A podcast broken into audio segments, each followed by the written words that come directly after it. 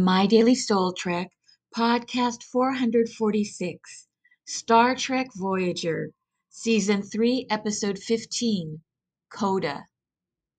Synopsis Captain Janeway is knocked unconscious and repeatedly has visions of her death. This episode can be seen as an illustration of what happens when an individual's rational conscious ego experiences a journey to the unconscious.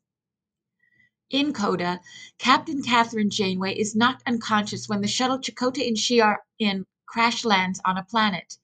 And while she is unconscious, she has multiple different visions of her death and a conversation with her dead father. What Janeway experiences while she is unconscious can be compared to what we have an opportunity to experience every night in our dreams. Dreams can be seen as messages from the unconscious to the conscious ego. Sometimes dreams repeat the same theme, similar to Janeway's reliving her death in different ways over and over. Other times, dreams can contain messages from individuals we know, including those that are dead. Janeway also experiences this.